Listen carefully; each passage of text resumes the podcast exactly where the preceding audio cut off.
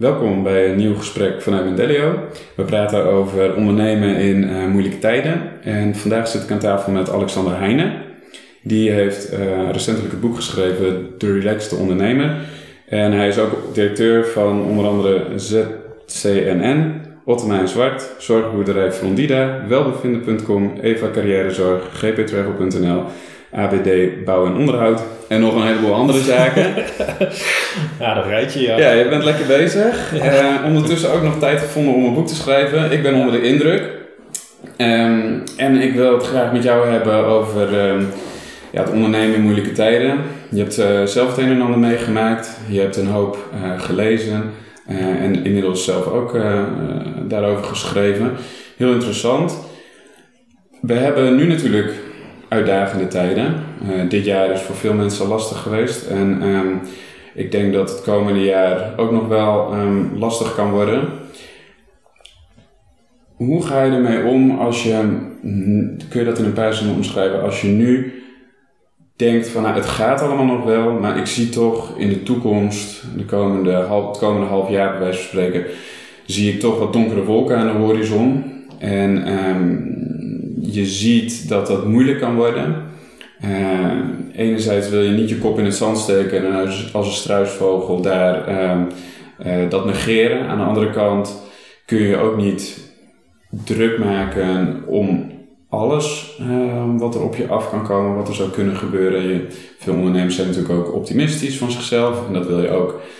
Ja, dat heb je ook nodig, denk ik. Kun jij daar iets over zeggen, hoe je, hoe je eigenlijk in deze situatie daar het beste mee om kunt gaan? Um, nou ja, ik denk vertrouwen houden.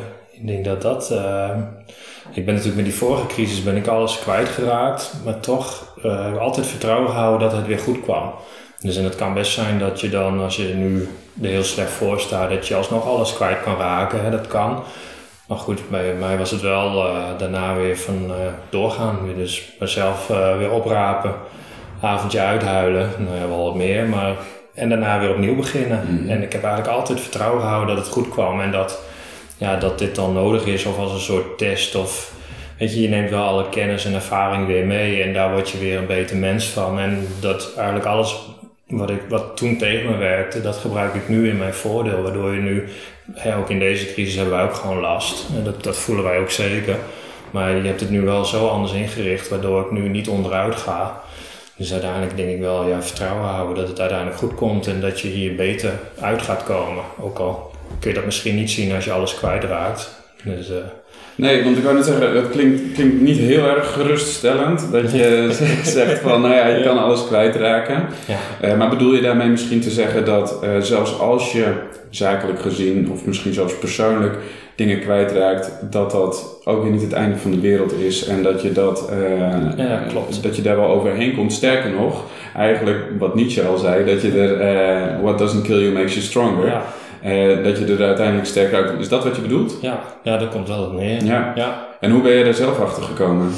Uh, nou, ik denk dat... Um, ik heb bij de vorige crisis, ik raakte toen echt alles kwijt. Maar terwijl dat gebeurde, merkte je ook... Je kwam weer dichter bij mezelf. Ik moest uh, weer thuis wonen, noodgedwongen. Dus mijn relatie met mijn vader werd in één keer een stuk beter. Ja, terwijl dat toch ook altijd wel een ding was. Um, ik leerde dat, doordat je alles kwijt was, dat eigenlijk het materialistische had je helemaal niet nodig. Waarvan ik altijd dacht dat dat zo was. Gras bij de buren is gewoon niet groener, weet je. Dus dat, dat is gewoon absoluut niet waar. Um, echt moeten ontdekken dat geluk echt in jezelf zit. Dat, dat, dat is niet te koop. Je kan echt wel het comfortabele maken. Dat doen wij ook zeker wel. Maar dat dat eigenlijk allemaal niet nodig is. Dus, uh, en wat bedoel je ermee dan dat het geluk in jezelf zit? Nou, ik heb op een gegeven moment toen ik alles kwijtraakte, toen zat ik dus in uh, India met een vriend van mij, die had een relatie verbroken. Dus ik kom mee en toen zat ik daar en ik zag al die zwervers zitten. Maar die waren allemaal heel gelukkig. En toen dacht ik, hé, als er nu een rijke lijst is van de wereld, dan sta ik gewoon onder ze, want ik heb gewoon een dikke schuld. En ze hebben niks, dus dat is nul. En toen dacht ik van ja, maar die mensen waren allemaal blij, die waren gelukkig. Uh, Terwijl wij eigenlijk een beetje aan het kijken waren wat we allemaal niet hadden. Dus het was een hele andere belevenis. En dat heeft me toen wel toen aangezet van hé, hey, wacht even. Hoe kan dit? Toen ook best wel veel gelezen. En uiteindelijk lees je dan ergens van joh, geluk dat zit niet in, in de omgeving of wat je doet. Maar geluk zit uiteindelijk in jezelf. En je moet met niets in iets blij wezen. En als dat is, dan heb je de basis orde. Dus eigenlijk, als ik je goed begrijp, uh, dat, je, dat je tevreden bent met wat je hebt, dat je dankbaar bent voor wat je hebt en um, um, dat het meer een soort mindset is en, uh, ja. dan, dan dat het, uh, ja, dat het is af te lezen aan het aantal werknemers of je, ja. de balans op je bankrekening of wat dan ook. Ja, dat is het echt. Dat, en, en je kwam erachter dat het ook in één keer allemaal weg kan zijn. Ja, en als je dan daar je status aan van moet hebben, ja, dan blijft er weinig over. Dus ik denk dat het echt dat stukje mindset is wat je ook zegt. Ja. Dat, dat klopt zeker. Je, je hebt net al een paar keer gezegd dat je, dat je alles kwijt bent geraakt. Kun je daar iets over vertellen? Hoe is dat, hoe is dat zo gekomen? Ja, wij, um, of ik deed dan met Formule 1 reizen. Dus wij moesten alles van tevoren inkopen. Dus een jaar van tevoren. Nou ja, bij Formule 1 heb je toch al gauw over honderden euro's per kaartje. Honderden euro's per hotelovernachting. We deden luxe segment, dus dat was nog een stap duurder. Dus het was allemaal al een jaar van tevoren inkopen. Nou, toen kwam kredietcrisis. Ja, dan, toen ging alles zo hard weg. Want ja, iedereen bezuinigde op uh, luxe artikelen. En dat is natuurlijk net wat we deden ja, van tevoren alles ingekocht. We konden het gewoon niet meer kwijt. Dus op een gegeven moment, dat, dat, dat, dat werd zo'n sneeuwbal. Het was niet, meer te, was niet meer te doen. We deden alles natuurlijk uh, met, met uh, kredieten, leningen. Want ja, hoe sneller, hoe harder. En daarnaast, ja, wat kon er misgaan? Dat had ik nog nooit meegemaakt. Dus je hoorde wel eens over verhalen van crisis. Maar dat vond ik iets van voor onze tijd. Dat zou niet weer komen. Dus nou ja, dat was heel naïef gedacht. Dus toen het helemaal ging, ging het echt heel hard. En de rentes in die tijd waren volgens mij ook uh, echt al 10, 11 procent op een uh, lening. Dus het, het, was niet meer te doen. Dus op een gegeven moment was het gewoon weer uh, eigenlijk ja, technisch failliet, randje schuldsanering. En uiteindelijk heeft mijn netwerk me de vorige, of eigenlijk gered uit dat stukje. Die hebben alles geregeld met banken. Ik heb geld kunnen lenen om een doorstart te maken. Maar goed, ik heb daardoor wel twee, drie banen naast elkaar gehad om dat allemaal draaiende te houden. En, en wanneer kwam je op het punt dat je dacht, uh, dit, dit gaat niet meer, dit is, uh, dit is een verloren zaak? Of, of heb je dat punt eigenlijk nooit bereikt? Nou, ja, je, je had op een gegeven moment, op de, net als nu, op de televisie, op de praatprogramma's, dat, dat praat elkaar helemaal de put in. Dus ik had al zoiets van, jongen, hou nog gewoon met z'n allen je mond, dan gaat het wel over. Weet je, dat, ja, een beetje de kop in het zand steken. Dus dat doe je eerst. En dan is het ook het stukje van, ja, je wil ook niet opgeven. Het was een eenmanszaak, dus ik had ook niet heel veel ruimte. Dus ja, dat zou ook persoonlijk faillissement betekenen. Dus je gaat op een gegeven moment maar door. Dus ja, nog maar een baan erbij, nog maar een baan. En dan, nou ja, je was op een gegeven moment dag en nacht aan het werk. Maar het werd er niet heel veel beter van. En uh, toen op een gegeven moment dat ik dacht van, nou volgens mij moet ik maar gewoon eens klaarmaken voor de schuldsanering. En dat was een beetje het moment dat je dacht van, nou ja, dit ga ik niet meer in mijn uppie redden je tot die tijd af naast een beetje overwaaid en het komt wel weer. Maar op een gegeven moment dacht van, nee, nu, nu is het gewoon klaar. En eigenlijk op dat moment kwam een vriendin van mij, uh, die kwam ik tegen en die zei, joh, ga eens even met mijn vader praten. En die heeft verstand van die dingen. En zo zijn we daar gaan zitten. En die stippelde een route uit van zo gaan we het doen. Zo is het ook gegaan. Maar dat was dus nog weer een jaar dan doorbuffelen. Maar dat gaf toen weer wat hoop. Ja. En, en heb je nu achteraf heb je zoiets van dat had ik eerder moeten doen? Of uh, misschien had je achteraf nog wel wat langer misschien moeten door, uh, doorbeuken, zeg maar. Of was het het goede moment? Nee, ik denk dat het het goede moment was. Achteraf hmm. had je het natuurlijk eerder moeten doen. Alleen um, met de kennis van nu... Ja, ik, wist niet dat er allerlei dingen mogelijk waren. Dus voor mij was het gewoon... Ja, je hebt een heel beperkt beeld van de wereld en je denkt dat dat het is. En, en nou ja, toen zat ik met Piet aan tafel en die legde uit van... we gaan met die bank onderhandelen, we gaan dit doen, we gaan dat doen, we gaan die brieven schrijven. Ik wist helemaal niet dat het bestond. Dus voor mij was het gewoon uh, ja, dat en dan wordt het faillissement of schuldsanering. En ik zag niet door dat daar nog een hele tussenweg in zat. Dus toen dat zo ging, dat was voor mij echt een, uh, ja, een uitkomst. Hoe heb je dat, uh, hoe heb je dat aangepakt? Ja, uiteindelijk is alles, alles met de sisser afgelopen, om het nog maar even netjes te zeggen. Mm -hmm. Want um, we zouden ons eigenlijk, of ik was me aan het klaarmaken voor gewoon schuldsanering, gewoon drie, vier jaar lang op een, uh, op een zak geld of weekvergoeding leven. En toen was eigenlijk Piet met die banken aan het uitonderhandelen en daar is een deal uit voortgekomen. Dat moest, ik moest toen in een week 20.000 euro volgens mij aftikken en dat kon ik van een andere vriend lenen. Dus het was, ja, het zijn allemaal wat toevalligheden, maar achteraf geloof ik nooit zo in toeval. Maar het waren allemaal wat toevalligheden dat ik dan een andere vriend aan de lijn had die hoorde dat. Die had zoiets joh, maar dat, dat moet je niet doen, want schuldsanering, weet je, weer thuis wonen, dat gaat hem niet worden. Dus ik leen je dat geld wel en je betaalt hem maar terug wanneer je kan. Dat heb ik uiteindelijk in een jaar gedaan en daardoor kon ik die doorstart maken. Alleen je bent dan wel met een dikke min aan het doorwerken. Maar daarmee heb ik als godsnering alles kunnen voorkomen. Maar ja, het was wel weer echt van vooraf aan beginnen, want ik moest mijn huis verkopen. Dus ik woonde ook gewoon echt weer thuis in een flatje. Mijn vader was toen terminaal ziek, dus dat kwam er ook nog even tussendoor. Dus het was echt even alles bij elkaar. Weet je nog hoe je toen voelde? Ja, joh, ik, heb, ik heb avonden gejankt, joh, dat wil je niet weten. Ik was echt... Nou, je, je bent er gewoon echt naar de kloten. Maar je weet ook gewoon van, ja, ik ben eigenlijk best wel zielig. Ik vond mezelf echt wel zielig. Maar ik had wel altijd zoiets van, joh, morgenochtend gaat die wekker weer en dan sta je er gewoon weer. Dus dat was ook gewoon, dan voelde ik me zielig. Die momenten gunde ik me ook gewoon eens één, één avond in de week. Maar daaromheen gewoon ja, kop ervoor en, en doorgaan, zeg maar. Ja. Dus dat hebben we, en dat ik zeker had altijd vertrouwen, het komt gewoon goed. En dan, ja, goed, je moet er even doorheen. Alleen dat is heel makkelijk gezegd en zeker terugkijkend. Want ik weet ook een keer van vrienden een overhemd voor mijn verjaardag gekregen. En die hadden ze in een bepaalde grijs tint. Dat zei we maar wat donkerder gedaan, want anders dan val je erin in weg. Dat je denkt, oh, zie ik er zo belabberd uit. Maar ja, dus. ja.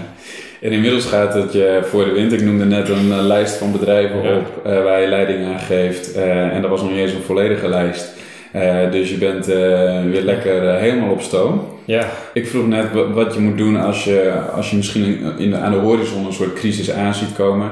Wat moet je doen als het allemaal goed gaat? Wat, wat raad je mensen dan aan om, om te doen om te voorkomen dat je misschien in de toekomst in moeilijkheden raakt? Want je schrijft in je boek Vroeg of laat komt er altijd weer een keer een crisis. Daar kun je niks aan doen soms. En zoals nu ook. Zo'n coronavirus, ja, dat, dat heb, heb je zelf niet uh, gecreëerd. Dus wat kun je doen om ervoor te zorgen dat de impact van zoiets dat dat uh, minimaal is? Of dat je er, uh, daar op de beste manier mee omgaat? Of kun je daar niks aan doen? Nou, ik, ik denk dat, dat je voornamelijk moet gaan borgen. Wat je hebt moet je gaan borgen. Dus dat is het met name. Kijk, als je nu een horecazaak hebt, dan valt er niks te borgen. Dan ben je gewoon, je glijdt weg en, en op het moment dat je niet nog iets kan. Hè, dus daar even die uitzonderingen weggelaten. Wat bedoel je precies met borgen? Nou, ik denk dat je, ja, je gaat op een gegeven moment geld verdienen. Dus ik denk, ja, dan moet je buffers gaan uh, opbouwen. En, en daardoor ben ik op een gegeven moment wat gaan spreiden in verschillende takken. En ik dacht van, nou weet je, als dit wegvalt, is dat er nog wel. Als dat wegvalt, is dat er nog wel. Zodat, en dat zie je nu ook bij bepaalde bedrijven. Ja, dat, dat loopt nu niet. En bepaalde bedrijven lopen door en dan is de algeheelheid lopen we daardoor gewoon door. Dus ik denk dat met name dat stukje en, en ook gewoon kijken van joh, bepaalde investeringen, risico's. Ja, ga je dat doen, moet je dat doen. Dus dat is ook een ding. Uh, want ja, je weet, we hadden nu ook, ik had niet verwacht dat het nu al is, maar je zag al dat de banken enorm aan het praten waren dat het een keer mis zou gaan. Dus ik denk, ja, dan moet je alvast gaan voorbereiden op dat het komt. En ik had het pas eens eind van het jaar, of eigenlijk het komend jaar als verwacht. Dus wij waren al wel bepaalde investeringen een beetje aan het rustig aandoen. En als je dan met ondernemers aan het sparren was, die dan bijvoorbeeld een bedrijf wilden overnemen, dat je ook zoiets had van, joh, wacht nog eventjes en denk er nog eens even over na. Maar met name in de afgelopen jaren, toen het goed ging, zijn we echt wel uh, nou, alle processen gaan borgen, zorgen dat dingen minder afhankelijk van mij werden. En daardoor kun je ook meerdere dingen opstarten, omdat je die tijd hebt. Ja, spreiden. Ja, dus dat is, eh, als ik het even samenvat in mijn eigen woorden, dan een stukje risicospreiding. Ja. Ehm, eh, buffers aanleggen om gewoon wat reserves te hebben. Ja. En dan toch, desondanks, ja, kan je toch geraakt worden door iets. Uh, en dan? Ja, maar dat hebben wij nu ook hoor. Wij hebben echt gewoon. Kijk, toen die eerste lockdown was, toen gingen alle onderzoeken op nul. Dus een van onze bedrijven doet alleen maar onderzoeken, of grotendeels. Ja, in één, één dag de hele portefeuille leeg. Ja. Ja, daar word je niet blij van. Dus dat, en, en daar kun je ook nog eens een niks aan doen. Dus het overkomt je. Dus, uh, dus dat, dat, als het bedrijf zelfstandig was geweest, dat was mijn enige ding, dan, dan weet ik niet of je het hadden overleefd. Ja, misschien met wat kredieten van de bank of niet. En, maar doordat het totaal wel doordraaide en andere dingen ook. dus we konden gewoon het ene gat wat vullen met, met de inkomsten van een ander om het op die manier overeind te houden. NOE-regeling hebben we natuurlijk toen gebruik van gemaakt uh, in dat bedrijf. Dus uh, nou ja, zo wat. Ja. En, en, dan heb je het over de zakelijke kant van het verhaal, maar je hebt eigenlijk natuurlijk ook nog de persoonlijke kant, de emotionele kant, hoe je met uitdagingen überhaupt omgaat. Uh, hoe, hoe, voorkom je dat je bijvoorbeeld aan stress, uh, dat je daar te veel last van krijgt? Ja, nee, ik, ik heb sowieso al een, een ritme met veel sport, meditatie, mindfulness. Dus ik ben daar gewoon echt in doorgegaan. En denk ja ook al, kijk, de eerste weken heb ik het echt enorm druk gehad. Omdat we overal met dubbele roosters gingen werken, moesten dingen omturnen, moesten ja, toch een stukje veiligheid inbouwen en, en het wat als uitwerken. Maar na een aantal weken werd het weer rustiger. Maar ja, ik ben altijd gewoon naar het kantoor gegaan, uh, gaan sporten waar het kon. Uh, maar goed, dat werd met name in de achtertuin. Dus uh, ik denk, ja, gewoon die ritmes doorgaan. En toen had ik veel meer tijd ook voor, voor het stukje meditatie. Want ja, normaal begonnen de afspraken ergens om 9 uur of 10 uur. Ja, nu soms een hele dag niet of een Zoom-overleg. Dus dat ben ik met name wel gaan doen. En wanneer ben je daarmee begonnen? Met, dat, uh, met mediteren, met uh, meer sporten? Nou, ja. Al beter voor jezelf zorgen eigenlijk. Ja, al, al, al jaren. Is, is dat geweest toen je zeg maar, in die, zelf in die crisis zat of heb, heb je dat pas later opgepakt? Nou, toen deed je het maar niet bewust of zo. En dan, ja, toen had ik voor mij ook nog niet de stempel meditatie. En kijk, nu hebben we met Google en YouTube alles bij de hand. Maar toen ja, moest je een foldertje en dan is bij meditatie kwam je ja, bij, bij een vrouw met een uh, rood gewaad aan en een kalgeschoren kop. Dat je dacht, nou ja, weet je, dat, ja, dat weet ik niet. Dus dat, dat durf je allemaal niet zo. Maar goed, toen had ik ook al wel dat je...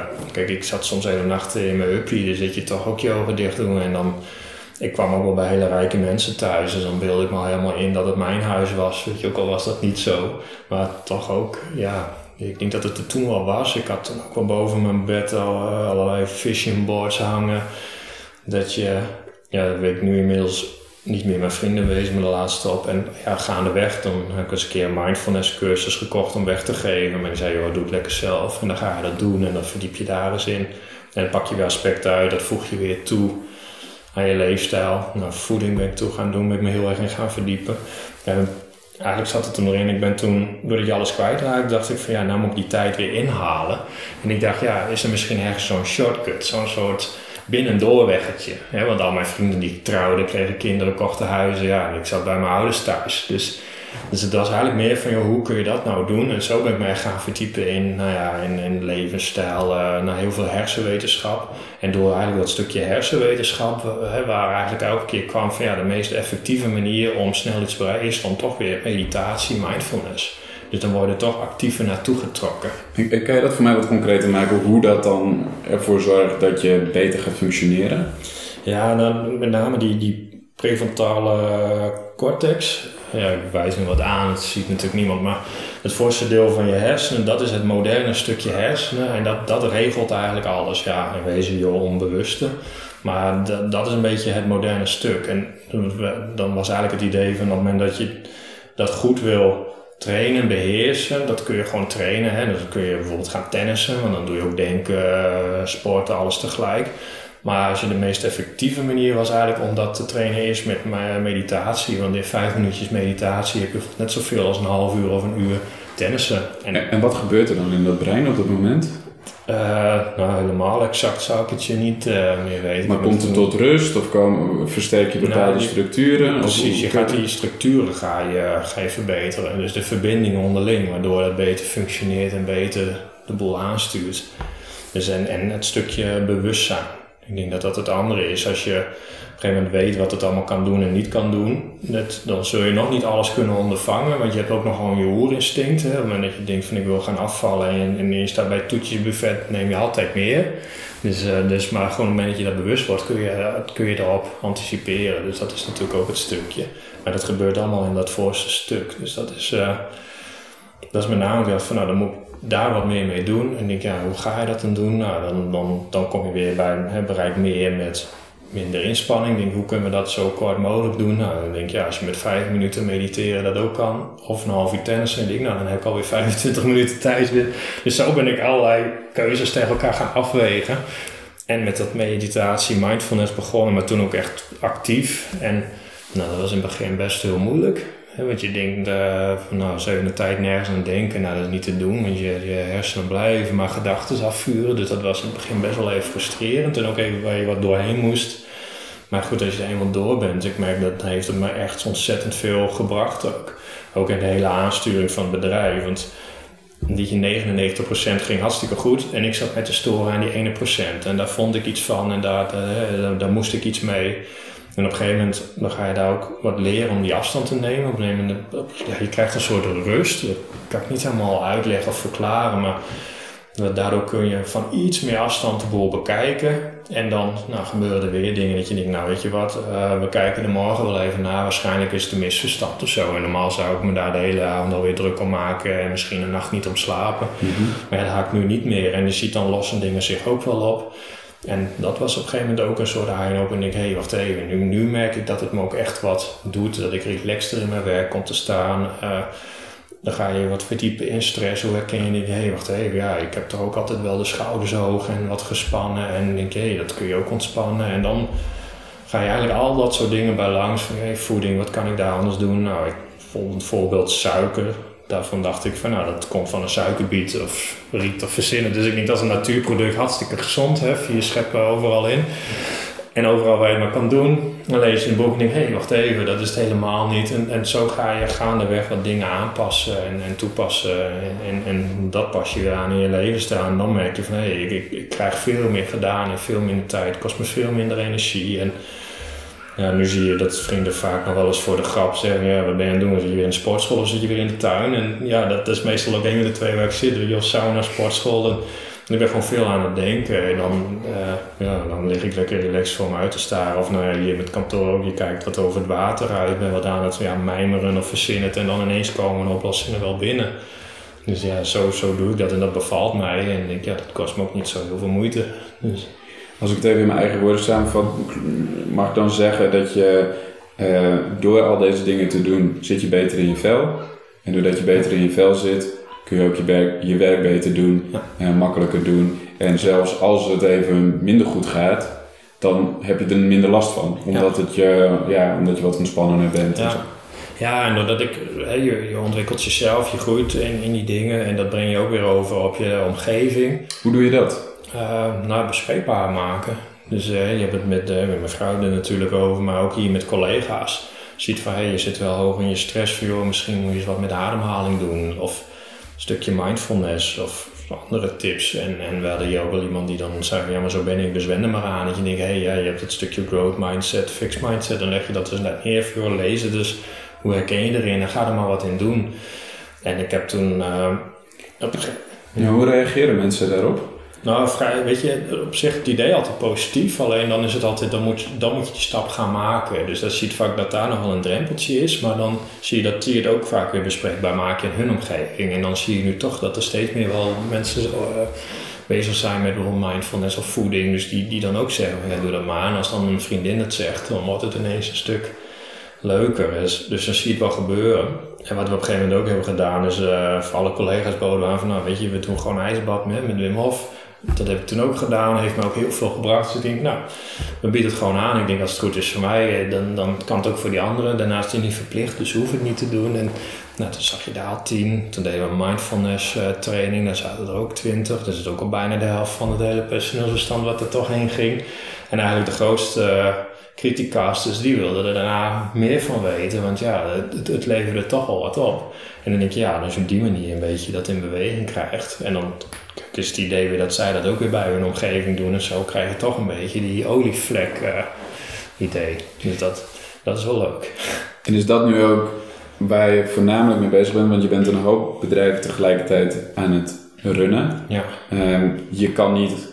Ja, je hebt ook maar zoveel uren in de dag. Je ja. zegt net zelf, je besteedt best wel veel tijd om, om rustig na te denken. En ook aan de sportschool en al dat ja. soort zaken. Um, de tijd waarin je echt aan je bedrijf werkt, waar werk je dan aan? Wat doe je? Um, nou, met name wat, wat, wat wij vanaf dag 1 is, uh, hebben gedaan is bepaalde cultuur wegzetten. Dus het is... Uh, en op het moment dat je wat groter wordt, hebben we hebben nu een managementteam wat gewoon eigenlijk de dagelijkse leiding heeft. En ik hang daar eigenlijk alleen maar omheen. Dus ik, uh, ik praat met klanten, maar ook gewoon met collega's. Om van even lunchen, waar loop je tegenaan? Wat gaat goed, wat gaat niet goed? Uh, maar ook met nieuwe medewerkers die tegen dingen aanlopen. Joh, weet je, pas je dan wel binnen dit bedrijf? Hè? Bij ons is eigenaarschap staat heel hoog. Dus ja, eigen verantwoording pakken, oplossingen aandragen. Ja, er zijn mensen die willen dat niet of kunnen dat niet. Weet je, dan laten we maar bij je niet kunnen. En dan is het van ja, of je leert het en je past aan en je blijft hier. Of je bent hier misschien op de juiste plek. En dan neem je afscheid van elkaar en dat kan gewoon allemaal hartstikke goed. Dus maar weet je, dat soort dingen, daar ben je met name mee bezig. Ja, als ik hoor dat, dat uh, we op een gegeven moment zo'n fase, ja, dan, dan word je groter en wisten mensen niet van ja, ik weet niet meer, moet ik nou bij die zijn of bij die zijn? En dan, nou, dacht ik, dat is toch wel duidelijk dat je dan bij uh, een verzinnen naam moet zijn. En dan haal je het MT bij elkaar en dan zeg je van, joh, dit is een hele lijst met functies en ik wil dat iedereen voor zichzelf, dus zonder die handen erbij, de namen erachter zetten waarvan die denkt, daar moet iemand heen. Nou ja, dan zie je eerst kijken, van, joh, waar heb je het over? Je, want het is allemaal wel duidelijk en dan nou ja, dan schrijft iedereen een naam op en dan bij de directeur staat mijn naam. En dan heb je het denk ik wel gehad, want iedereen heeft er een andere naam achter staan. Dus, en dan krijg je natuurlijk weer een gesprek op gang. En nou, dan kunnen zij daar weer dingen voor verzinnen. Of dat doen we nog gezamenlijk, dus met een beetje van het onderwerp af.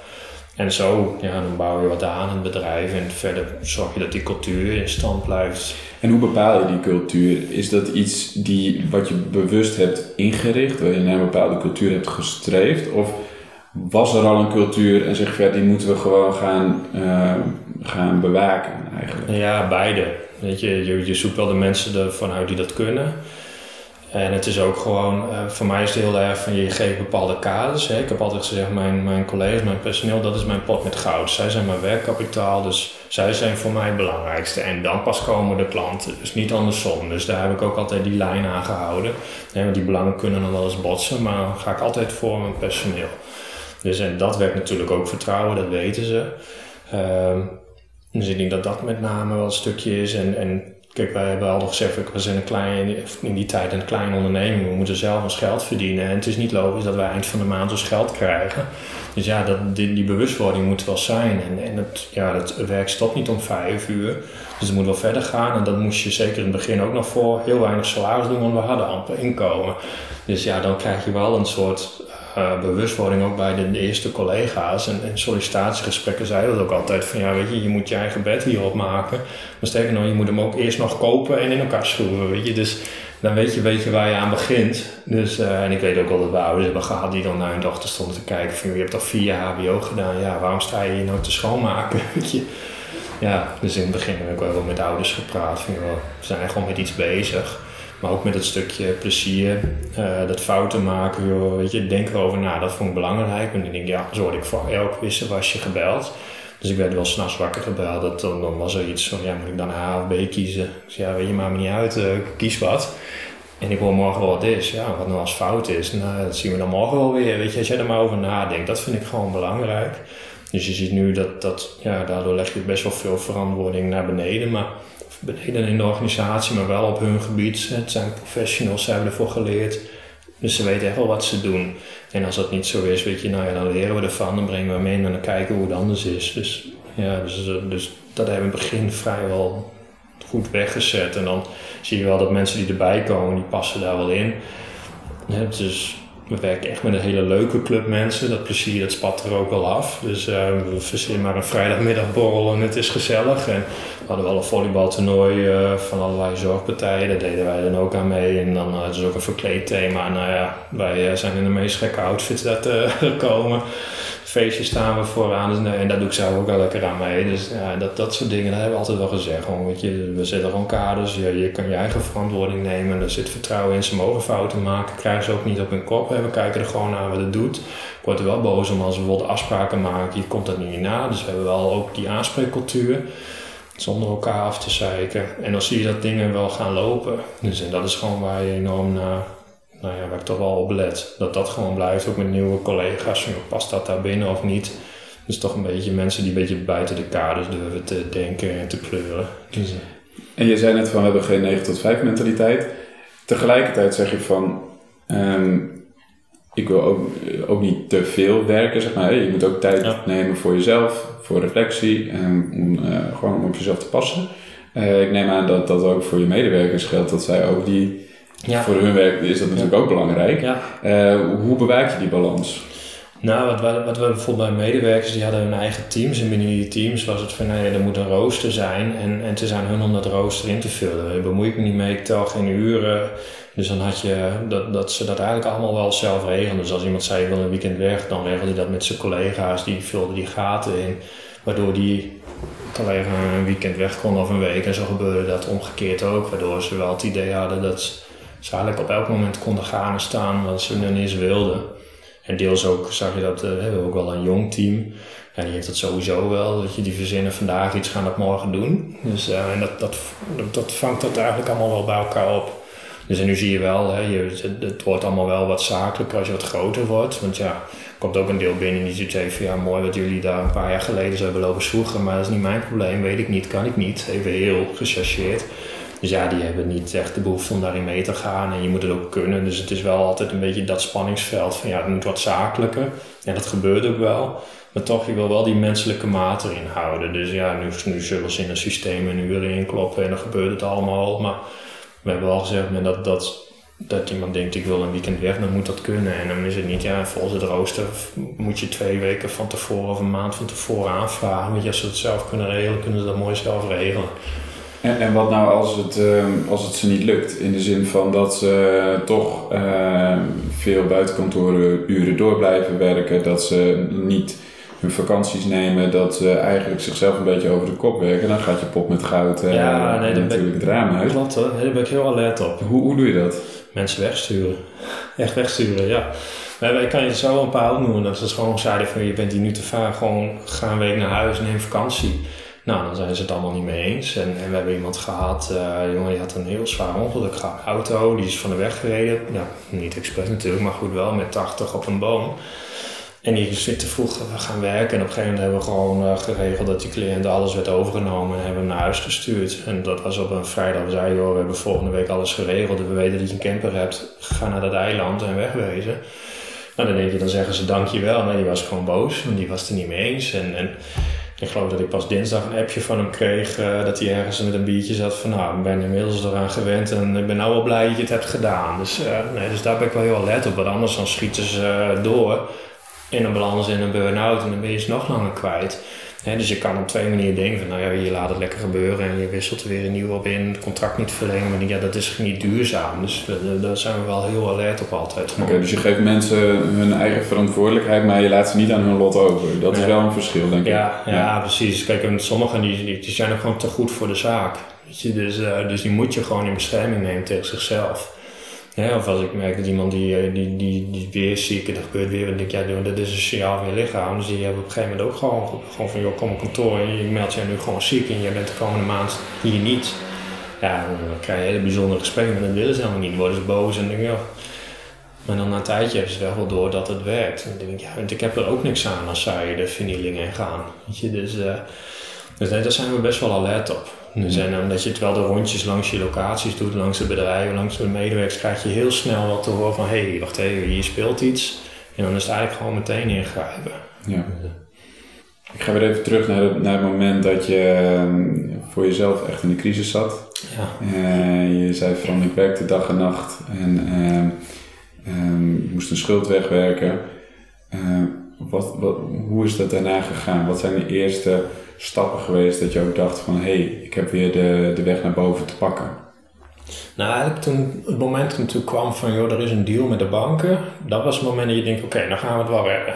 Dus dat is de eerste stap. Heb je weer even lucht? Heb je even lucht, er zit weer toekomstperspectief in. Ja. Uh, ik werkte dag en nacht en je weet op een gegeven moment weer waar je het voor doet. Ik wist ook, nou dan moet ik nog wel een jaar doen, maar klaar. Weet je, dat, dat, uh, dat red je wel. Dat hele erge, dat ging er wel vanaf. Want, want er is denk ik een verschil tussen, uh, zeg maar, een lening krijgen of wat dan maar ook om uh, uitstel van executie te krijgen. Ja.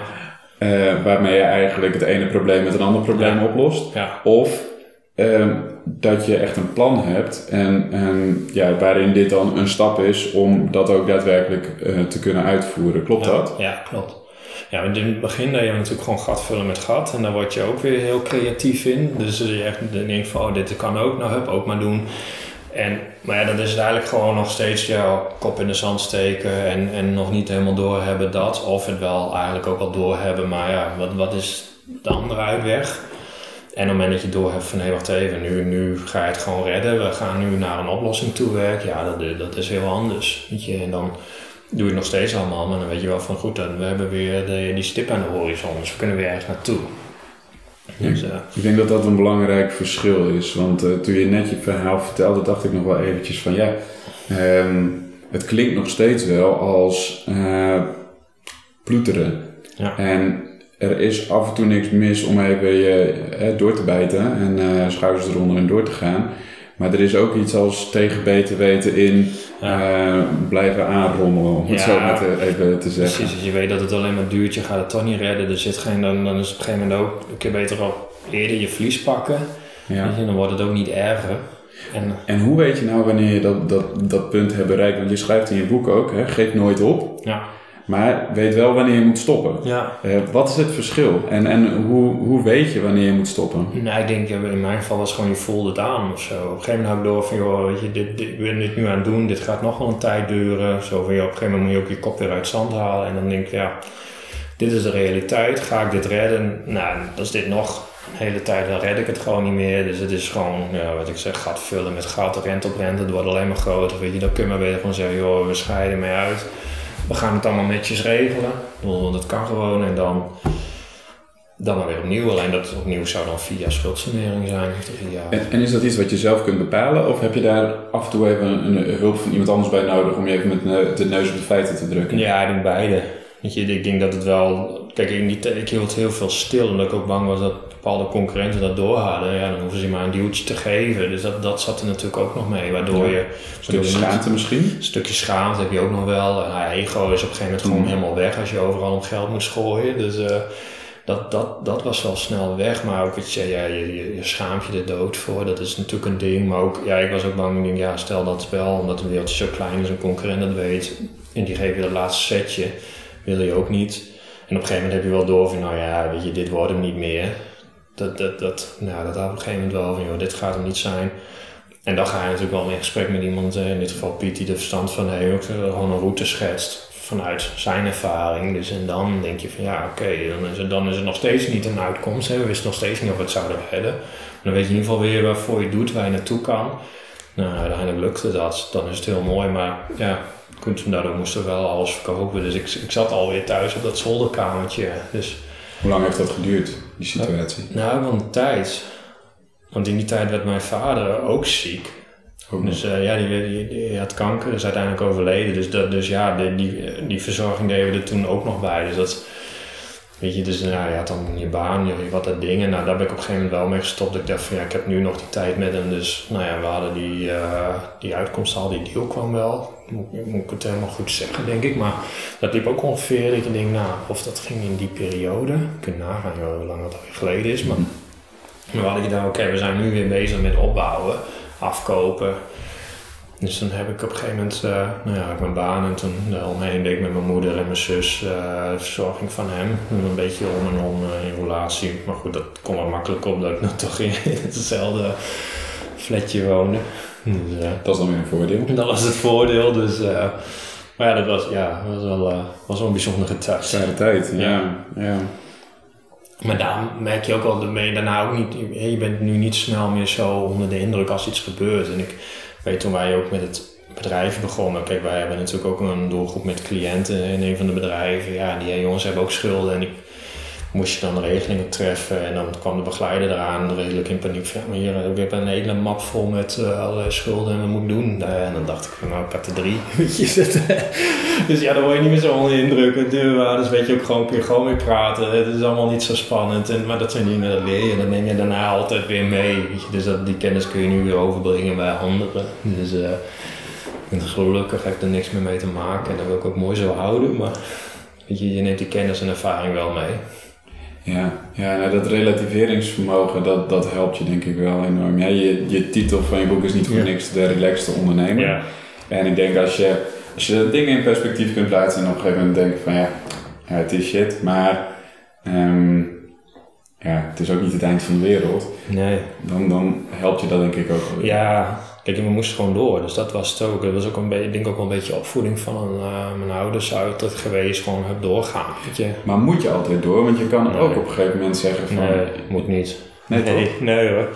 Nee, dat, zijn, dat is ook gewoon een keuze. Ja? Ja. Eh, want ja, nie- niemand verplicht je om ondernemer te zijn. nee, het is gewoon een keuze. Want ik, ik weet dat ik, eh, ik was toen ook nog deels in loondienst. Ja, Ik had ook gewoon in loondienst kunnen blijven. Ja. En ik heb eerst nog wel even een tijdje in loondienst gezeten. Maar ja, ik wilde gewoon ondernemen en dat vond ik gewoon leuk. Maar ik kan me wel voorstellen dat het helpt dat, je, dat er altijd een, eh, een uitweg is. Dat je altijd een andere optie hebt van, nou ja, weet je, als, als het echt niet meer gaat, kan ik altijd nog dit of dat doen. En daardoor kan je het ook wel wat langer eh, uitzingen, denk Ja. ik. Dat, dat geeft wel een soort Ja. steun.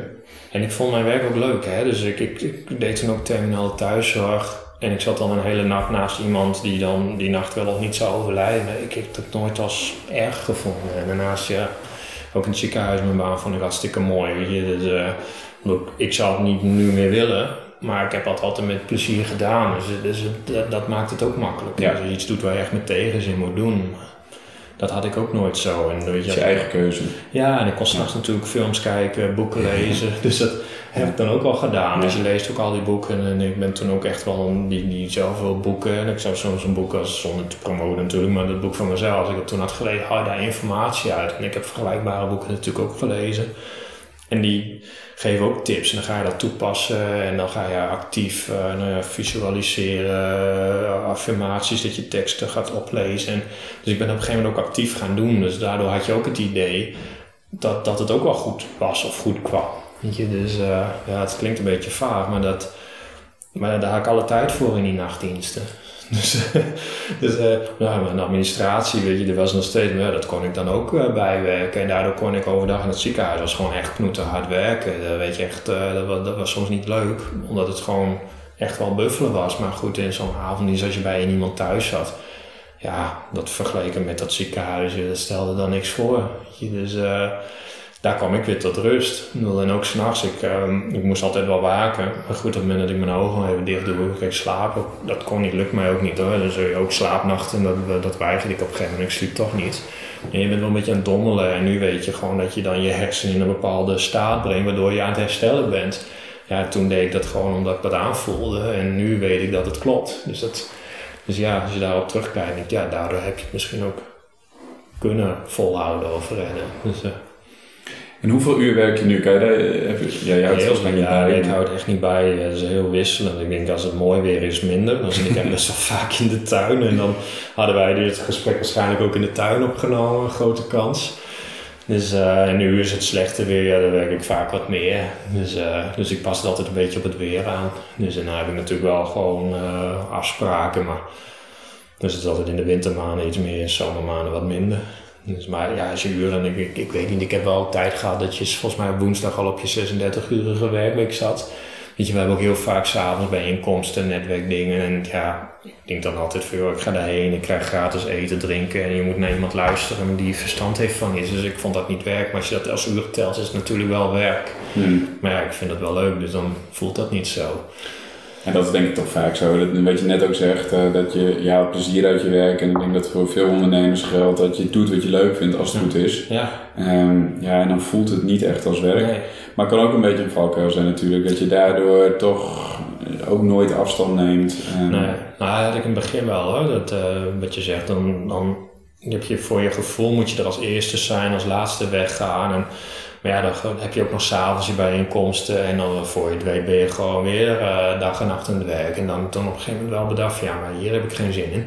Weet je, ik ben net jarenlang helemaal eh, slag in de ronde gewerkt. En dan ben je eigenlijk op het punt dat het niet en doe je het eigenlijk weer. En ja, dan doe je het om een bedrijf op te starten. En in het begin was het ook echt wel nodig hoor. Dan, dan, dan moest het gewoon. Maar op een gegeven moment denk ik, ja, als ik s'avonds een bijeenkomst heb, dan kan ik ook gewoon s ochtends gaan blokken. Weet je, want dan heb ik ook gewoon maar acht uur.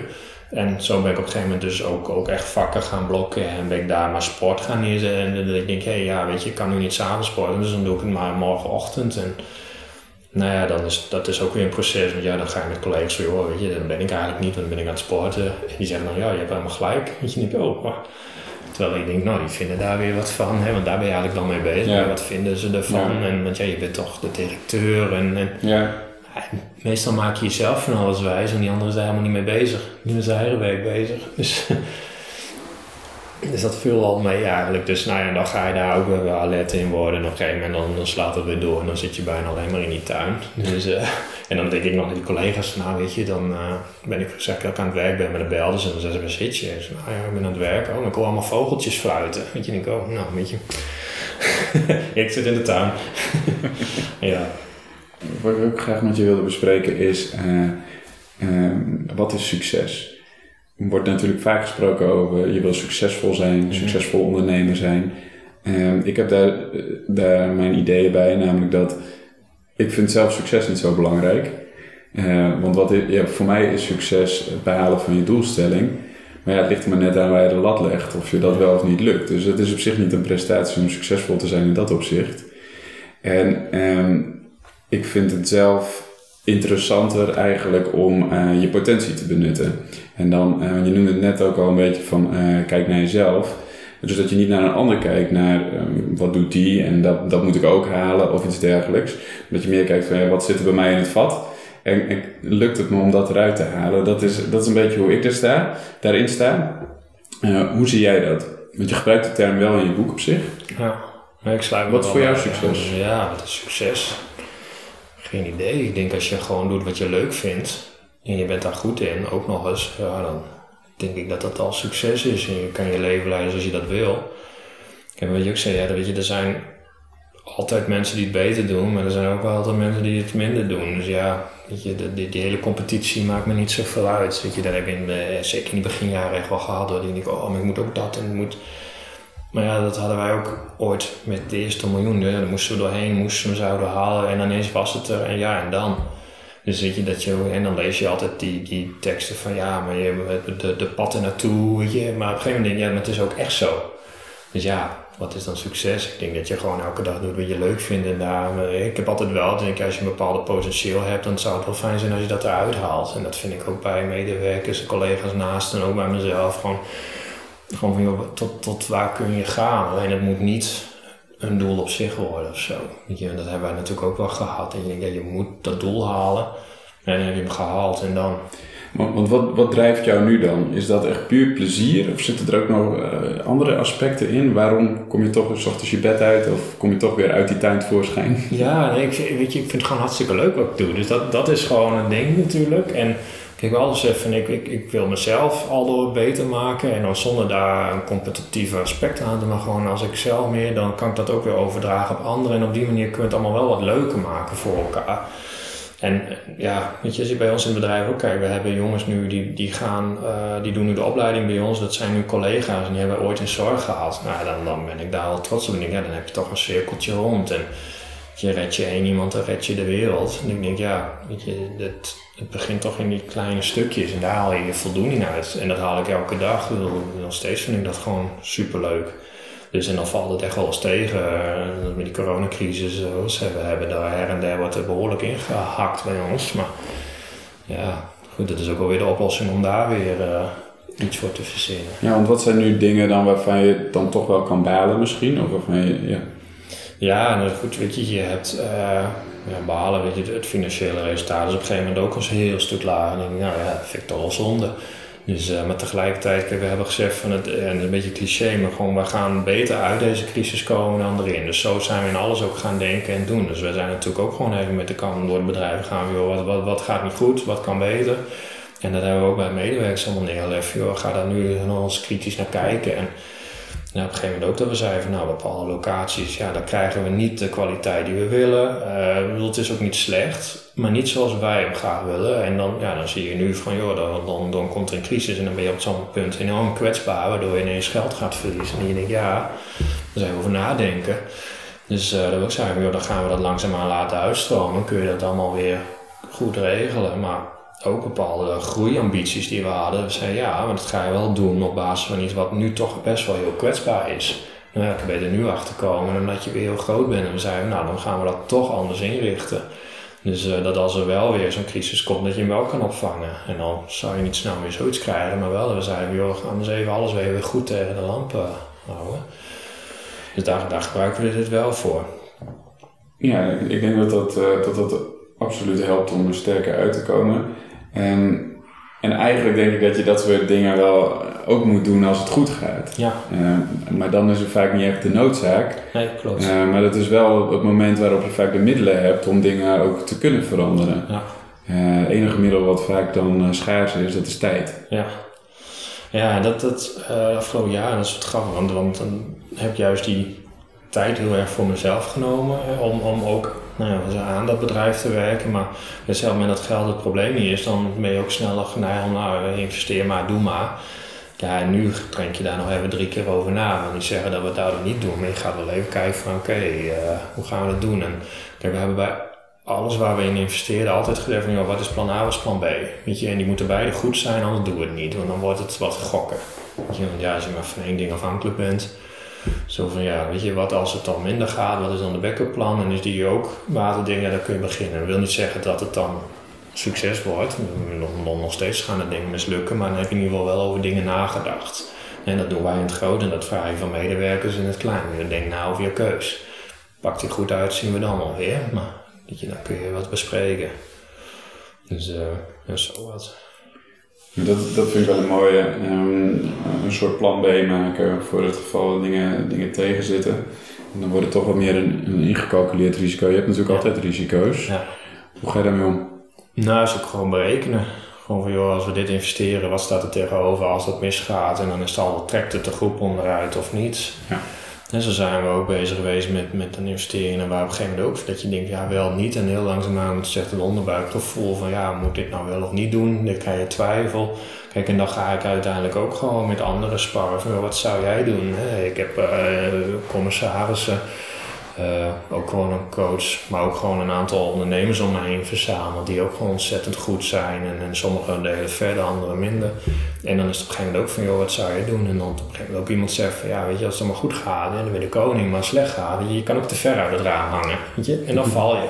En dan trek je wel alles mee. En dan is het op een gegeven moment de keuze, nou, dan doen we het niet, weet je. En dat is dan niet altijd leuk, zeker als je al kosten hebt gemaakt, heel ver bent met je plan, eigenlijk alles al rond hebben, wel dat je op een gegeven moment denkt van, ja en dat is toch ook het vertrouwen op dat onderbuikgevoel. Dus alleen dat, dat, krijg je weer als je daar ook weer open voor staat en die tijd voorneemt. En dan, dan kom je weer op het stukje meditatie, rust, mijmeren en niks doen. dan, dan komt dat wat naar voren. En ja, ik heb een paar keer ben ik daar overheen gestapt. Want ja, verstand zei ja, gevoel zei nee. En toch krijg je dan de deksel uh, flink op de neus. Dus dat, dat heb ik toen op een gegeven moment gezegd van nee, mijn gevoel zei van we doen het niet, dan doen we het dus ook niet meer. Ook al kan ik hem niet aanwijzen en niet verklaren, dan vertrouw ik daarop en niet meer op verstand die zegt van ik doe het wel. En dat heeft me gewoon al zoveel ellende. Maar, maar het omgekeerde neem ik aan, eh, geldt ook. Hè? Dat gaf je net al aan, risico's rekenen we gewoon door. Dus dat is natuurlijk het stukje verstand, wat dan uh, ja, risico inschat. Ja. ja. kijk en, en wat nu bijvoorbeeld een ontzettend goed lopende locaties en dat waren ook ooit gewoon uh, verliesposten. Maar ja, dat weet je ook gewoon. Hè. Dat dan niet zozeer het verlies, maar gewoon van je, je calculeert dat aanloop. Verlies daarin mee. Kijk, gewoon echt verlies. We gaan niet beginnen en dan van, nou ja, weet je, en dan als het ooit eens gaat lopen, hè, of mensen die zeggen, nou begin maar gewoon. En dan als jij dat heel vaak doet, dan gun ik het je wel. Terwijl dat alleen maar verlies is en dat hebben we gezegd, dat doen we niet. Want ja, dan komt er straks een ander poppetje op die plek en die zegt, ik gun het je niet. En dan hebben wij al investeringen gedaan. Dus dat je gewoon het verlies accepteren doen we niet, maar wel gewoon een investering of aanloop verliezen en dat er gewoon bij hoort. Maar ja, ik dat kun je gewoon uitrekenen. En het zijn ook niet altijd de meest grote bedragen. Dus het zit hem vaak meer gewoon in van, zit het in die tijd? Vind ik dit leuk? Past dit bij wat we doen? Voegt het iets toe? Ook over ja, het moet iets toevoegen aan die maatschappij. Als dat allemaal niet het geval is, ja, dan hoeft het niet. Want het klinkt een beetje gek, maar geld is voor mij niet de drijfveer. Dus en dat is altijd een resultaat van wat je doet. Hè? We willen gewoon met leuke mensen werken, we willen goede dingen doen, we willen iets toevoegen aan de maatschappij. En als je genoeg geeft, dan komt het vanzelf. Dus dat is bij ons ook altijd de volgorde geweest. En daardoor, het is altijd zo gelukt. Dus ik word ook bevestigd in dat stuk. En dat, ja, dat passen we niet aan. Dus uh, we hebben ook wel gesprekken met mensen die hebben goede ondernemersideeën. Maar dan gaat het alleen maar over geld verdienen. Geld verdienen, daar voel ik me niet goed bij. Terwijl het ook niet is dat ik iets ga doen vanuit vrijwilligerswerk, want dan ga ik liever bij mijn buurvrouw zitten. Weet je, dat, uh, dan heb je de risico's ook niet, want die loop je wel. Nou, je moet er wel zakelijk mee omgaan, maar het is inderdaad uh, de, altijd de vraag van, als je alleen naar geld kijkt, dan is het nooit genoeg.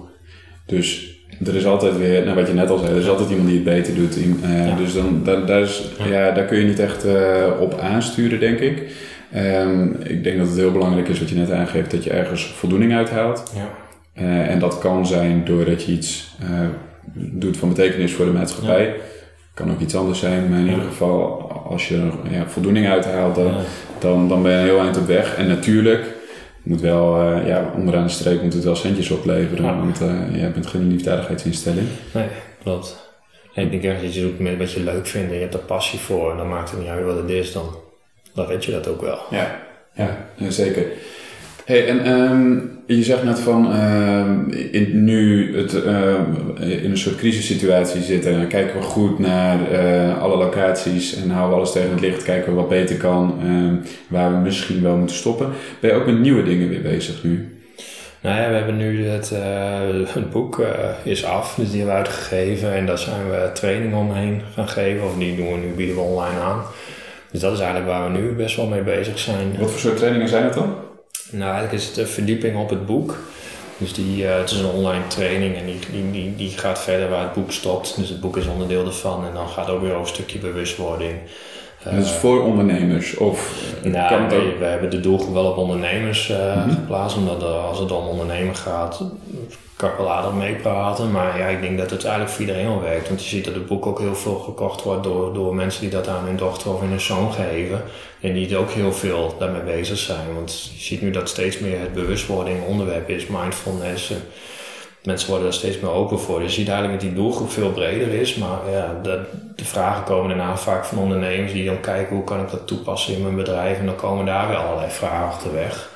Dus en, uh, daar willen we de komend jaar met name op gaan richten. En wat voor trainingen zijn dat dan? Zijn dat korte trainingen of is dat een traject? Of nee, dat zien? Ja, wat we nu hebben is, is een korte training. Dat heet uh, Relax Leven en Ondernemen. Dus het, uh, dat is die verdieping boek. En uiteindelijk willen we daar trajecten aan vastkoppelen die een bepaalde tijd duurt. Bijvoorbeeld een half jaar of een jaar. En die je daardoor wat, waarbij ik ook persoonlijk wat meer ga begeleiden. Maar die je dan meenemen door allerlei dingen. Want Kijk, bewustwording is een stukje, maar je moet het daarna toepassen. En, en wat je vaak ziet is mensen die, die na, na het lezen van het boek zijn enthousiast. En dan beginnen er en uiteindelijk verdwijnt het weer wat. Dus dat je ze ook wat meer bij de hand kan nemen om uiteindelijk het allemaal wel te bereiken. Dat je wel de juiste doelen stelt en ook een pad daar naartoe. En, en hoe je dan langzaamaan die veranderingen kan maken. Want uiteindelijk moet het Ik denk dat dat eigenlijk de enige manier is om uh, structurele gedragsverandering bij jezelf voor elkaar te krijgen. Je moet of uh, zelf door een soort crisis gegaan zijn en het hè, of door schade en schande ja. hebben geleerd.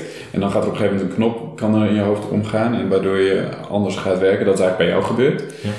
Uh, maar als je een boek leest of een training volgt of wat dan maar ook, dan, dan kan je het snappen.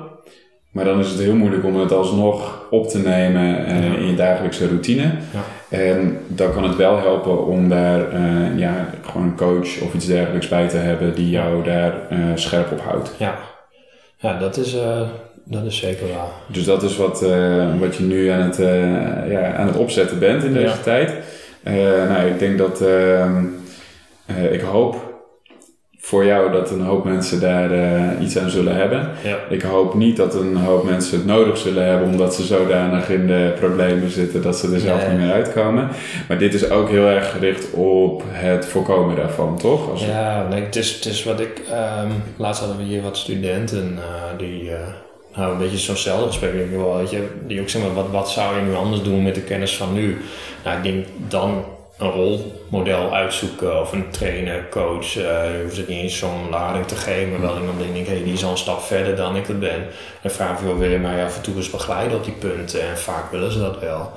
Want met de kennis van nu, ja, dan was ik niet zo diep gezonken. En dan had men toen heel veel jaren en tijd, geld, energie gescheeld, waardoor je misschien nu wat verder was. Maar dat is allemaal achteraf. Maar ik denk dat dat wel een stuk is. En wat er in, in, in het boek gaat, gaat er heel erg over nou ja, leefstijl, voeding, uh, hersenwetenschappen. Dus het is eigenlijk, ja, je kan het gewoon toepassen, invoegen. En vaak is gewoon bewustwording al een heel ding. Want dan kun je ermee bezig gaan. Absoluut. Dus uh, ik denk misschien nog wel het allerbelangrijkste. En dat is ook wat we in de trainingen en in het boek ook zeggen. Je hoeft het niet als waarheid aan te nemen. Ga het voor jezelf onderzoeken. En bekijk dan ook of het in jouw leefstijl past. Want ik kan wel zeggen van nou, ga maar mindfulness of meditatie doen. Maar jij zegt dat absoluut niet wil of kan en jij gaat liever tennissen. Joh, dan, dan is dat geweldig.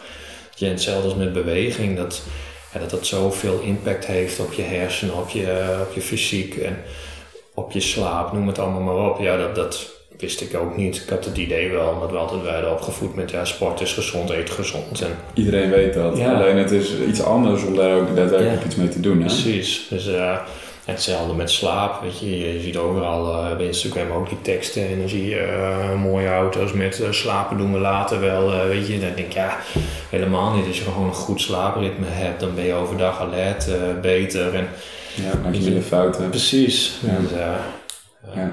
Het is, het is denk ik voor veel ondernemers en, an, en ook andere mensen gewoon met een drukke baan is het best lastig om uh, je hebt heel erg die drive om maar door te gaan, om door te gaan. Hè? Je hebt veel te doen.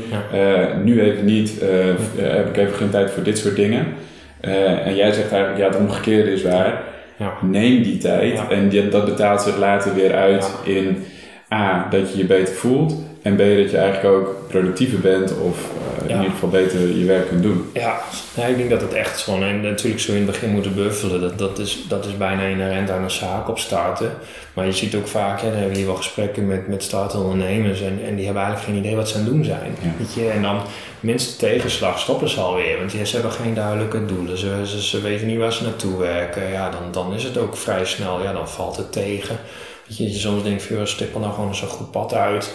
En weet hoe je daar naartoe moet werken. En nee, dat, dat is al een, een, een heel hele eye-opener bij een aantal. Ik vind, maak, maak een keus. Je, je kan niet iedereen bedienen. En ja, zo zijn we daar wel. Uh, dat zijn wel de gesprekken die je aan het voeren bent. En dan zie je soms dat dat al heel erg werkt.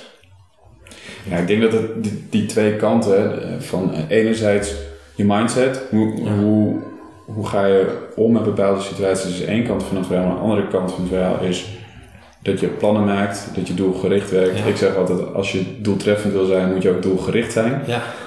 Um, en dat leer je nog wel vaak op school bijvoorbeeld. Ja. Uh, met uh, bijvoorbeeld een bedrijfsplan maken of iets dergelijks. Maar dat andere stukje um, over, over jezelf, hoe je in de wedstrijd zit, dat leer je eigenlijk minimaal. Ja. Uh, en daar is jouw boek denk ik een hele mooie aanvulling op. En ik denk dat jouw trainingen dat, dat ook zullen zijn. Ja. Ik ga je heel veel succes mee wensen. Ja, dank je.